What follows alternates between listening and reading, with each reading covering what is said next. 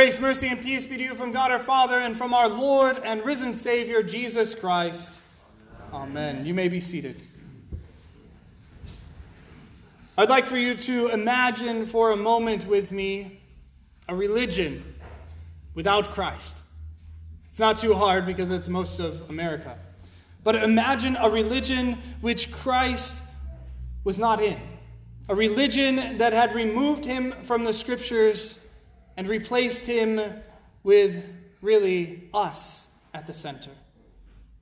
Maybe it does sound a bit ridiculous for us to think about, but imagine those many people that are searching the scriptures to find their best life now. Imagine those people who are searching the scriptures for anything but the really good news about a man who some 2,000 years ago died on the cross. Think about all of those rules and regulations that they will find, which we know are good. But think about that religion. Would they ever find reprieve? Would they have any bit of rest? Could they have anything to hope for a relief from this great burden of keeping the law pure and holy, keeping their lives pure and holy without fault. Think about it. Think about you reading your Bible, but nobody ever telling you to look for the one who is coming to save you from your sins. Think about being told to read the scriptures and search for anything but the covenant, but the promise of God to rescue you from damnation. What then would you find in the Bible? What would you find in that sacred word of God if you weren't looking for the one that the Lord had promised to come? Maybe that exercise seems a bit preposterous, like it is ridiculous. For who amongst us would search the scriptures to find everything but the promised Savior of the world? Who of you would call a pastor to serve you that was not preaching Christ and Christ crucified? You wouldn't do that. But there are people that are that are taking the scriptures and making them into anything but being about Jesus. And it sounds absolutely foolish. Who would do that? Because it also has practical implications, and you can see this in your life. I'm sure you all have examples. Because sometimes when we see our neighbor, or when our neighbor sees us in distress, they don't know how to comfort us. They know that we're Christians, but if they're not a Christian, if they don't know how to pray to God, what are they going to do? What are they going to say? Oh, I hope it gets better for you. You'll do good. You'll get out of this. I mean, what do we say to them if it's not, we'll pray for you? We hope that you hear this word of God and it comforts you. What do we say? Like, nope, I'm sorry. God says, work it out yourself? I hope not. I mean, do you look at your hopeless and despairing neighbor when they've fallen and they're struggling through this life and say, Yeah, the Bible says you shouldn't have done that, just time to pay the consequences? Yeah, you laugh. I mean, but could we offer them nothing if we didn't have Christ? We could offer them nothing if we didn't have hope in Christ. And I hope this sets up the picture for you today because the Pharisees were doing just that. They knew what the scriptures said, they searched the scriptures, but they had utterly missed the Lord's Christ. They had utterly missed the one who had come to save us from that very hopelessness, the very terror that the law brings to our consciences, knowing that we see all of these good and right rules for us to follow, but yet being unable to do so. Finding out that without faith, you can't please God. It's terrifying. I mean, to think about all of our reckless failures or even those seemingly little acts which makes us numbered among disobedient people. Or to think about all those things that we could have done, but yet we are more concerned about ourselves. And if you take Christ out of the scriptures and, and you're left with just what the Bible says concerning the law, you're left damned to hell. You have no hope. You're left standing arm in arm, joined together with the Pharisees. Because they had taken Christ from the scriptures. And today, the text that is put before us is a disagreement which they bring Jesus into. It's a test, sure. But it isn't about testing him to see which one of them was preaching the best.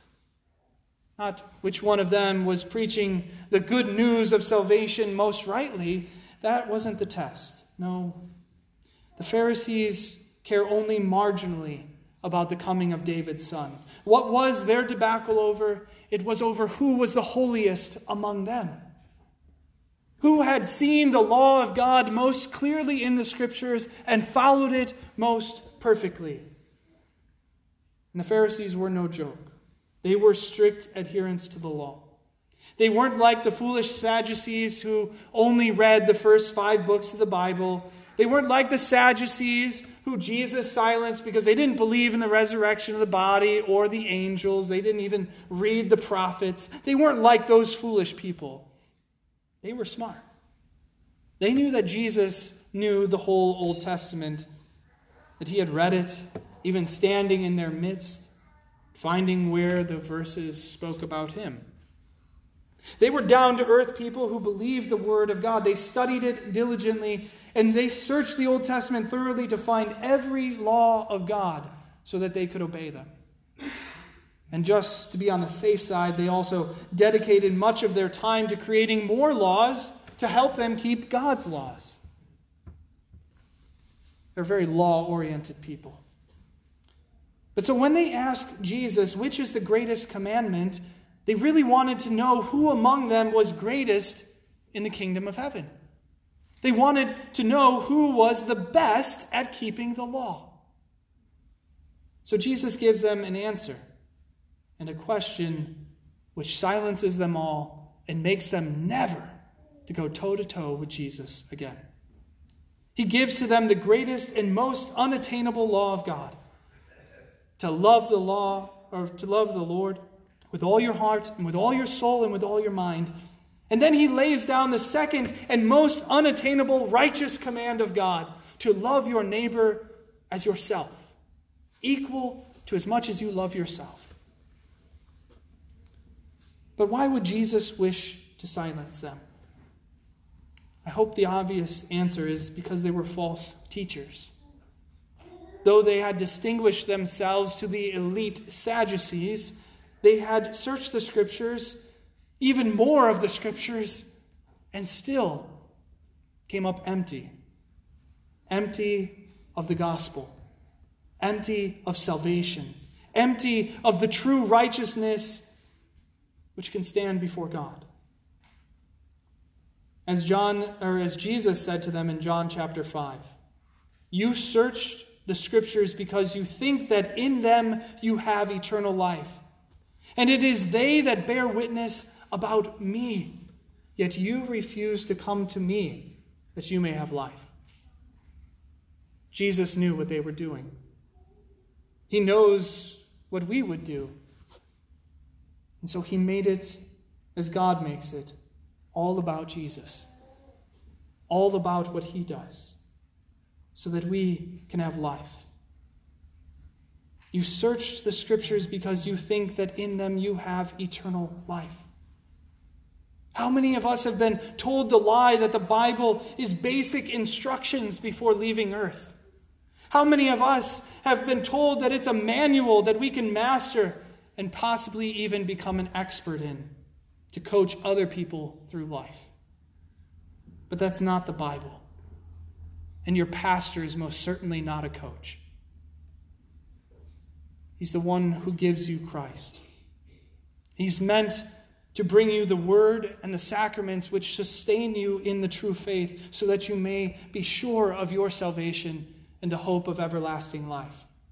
though you have transgressed the law. The pastor's job is to preach to you the law and the gospel. And the law says, do this and do this, but it's never done.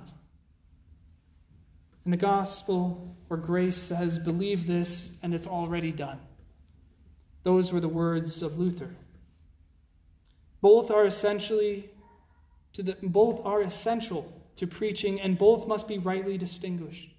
Because if you preach the law only, you will bring souls down to hell and you will leave them there under the damnation of the law, and only there will people be left in despair and hopelessness. But the law is not the only thing that is preached. Because where the law is, we know that sin is multiplied. And just like for us, when somebody finally catches us for breaking the rules, we see how majorly we have messed up. Think, how many times have I done this before? And so we need something, something that gives us the bright light. Oh, that morning star that shines brightly. We need to hear the gospel. We need Jesus Christ to shine on our lives in the darkness of our hearts, to bring us the hope of everlasting life. Jesus silences the Sadducees and the Pharisees because they were playing a hopeless game of searching the scriptures for eternal life, but never for the one who gives eternal life. So Jesus forces them to confess it. He brings them to the confession of their faith, which had removed Christ from the Scriptures, so that people would hear the true Word of God. When he asked them, What do you think about the Christ? Whose son is he? It was as if he asked them, You know God's word. What is most important about the Lord's Messiah and his coming? And if this question matters to Jesus, we should also think it matters to us and take it seriously. What do you think about the Christ? Whose son is he? It is for each of us to answer after we have searched the scriptures. Who is Christ? If you've searched the scriptures and found only what you've wanted to find, but not Christ, you have searched the scriptures in vain. For Christ is the subject of the Old and the New Testament. He was not the mere son of David, as they quickly answered, but he was greater than the son of David. He was David's Lord. He was God. He is God. God in the flesh, God for us and for our salvation, God who came to earth to rescue us from our hopeless situation. And he had to be. For our salvation, it was most necessary that Jesus be more than a mere man. He had to be God. For no man could give his life to save another, but God, God in the flesh, he could. He could live the perfect life in obedience to God's law. He could love the Lord, his Father, with his whole heart and with his soul and with all his strength. He could do that. And in his life, is it not a testament to how much he loved his neighbor even more than himself? The Lord is our righteousness, and the righteous shall live by faith, faith in Christ. For St. Paul makes it very clear in Galatians 3 all who rely on works of the law are under a curse. For it is written, Cursed be everyone who does not abide by all things written in the book of the law and do them. Now it is evident that no one is justified before God by the law, for the righteous shall live by faith.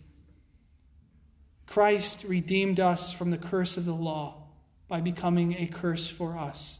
For it is written, Cursed is everyone who is hanged on a tree. They searched the scriptures for life, but missed the life giver.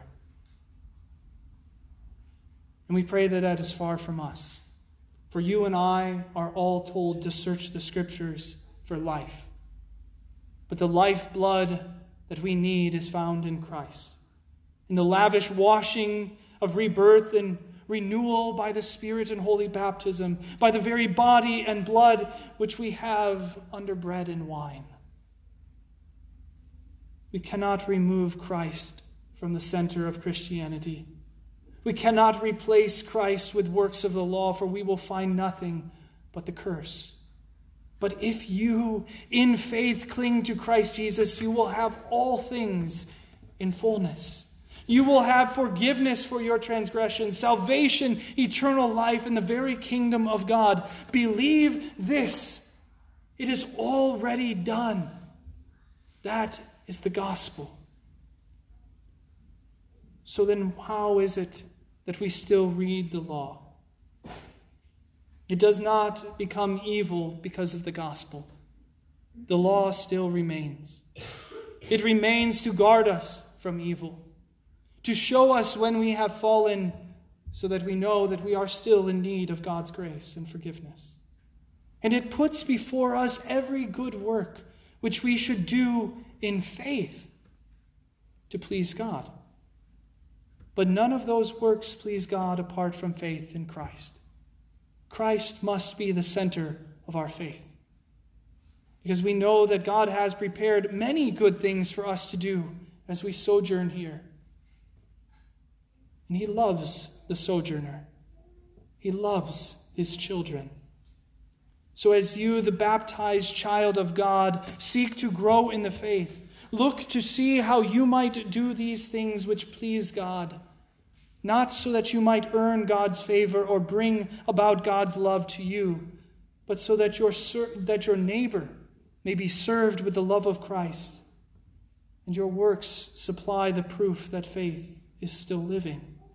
That is faith in Jesus, who saved you from the curse of that law. You see, even if we do stumble and fall over the law of God when loving God and serving our neighbors, when we are found in Christ, we still are kept in the true faith. When we are in Christ, the work of sustaining the faith belongs to God, not determined by how many works we have done or not done. It is God who works through His Word, through the sacraments, because we know that if it really did depend on us to sustain our faith, just as it would be if we tried to sustain our salvation, we would surely lose it. But we know that God is faithful, and He will not let us be taken from His hand. He will not let anything in heaven or on earth take us from Him. And so the only thing left to guard is to guard our life, that we may not be deceived or led away from the truth, back to the works of the law, back to a place where Christ has been removed. Because if we have Christ, we have everything. But if we lose Christ, we also lose everything. Now, I am certain, as Paul was, that God, who has begun this good work in you, will bring it to completion on the day of our Lord Jesus Christ. God's protection, God's care, and God's promise will remain with you. So hold tightly to this gift. That is why the end of this sermon starts at Paul's beginning of his first letter to Corinth. He knew they were erring, he knew they were having problems. But he begins with encouragement to follow after Christ, because in Christ we have the grace of God. In Christ we are enriched in all speech and in all knowledge. In Christ we are not lacking any spiritual gift and can, through the cooperation with the Holy Ghost, please God by walking in the works that He has prepared beforehand for us. In Christ, we have the promise that God will sustain us until the end, where he shall not hold our transgressions against us, but it is said, we shall be found guiltless, though we ourselves know and confess that we have transgressed the law. Because of Jesus, on the last day we shall stand exonerated. The Lord God Almighty has called us into fellowship, that is, in communion with Him, not because of our worthiness, but because of His mercy and by His gracious love toward us through His Son, Jesus Christ our Lord. In Jesus' name, Amen. And now may the peace of God, which surpasses all our understanding, guard and keep your heart and mind in Christ Jesus our Lord.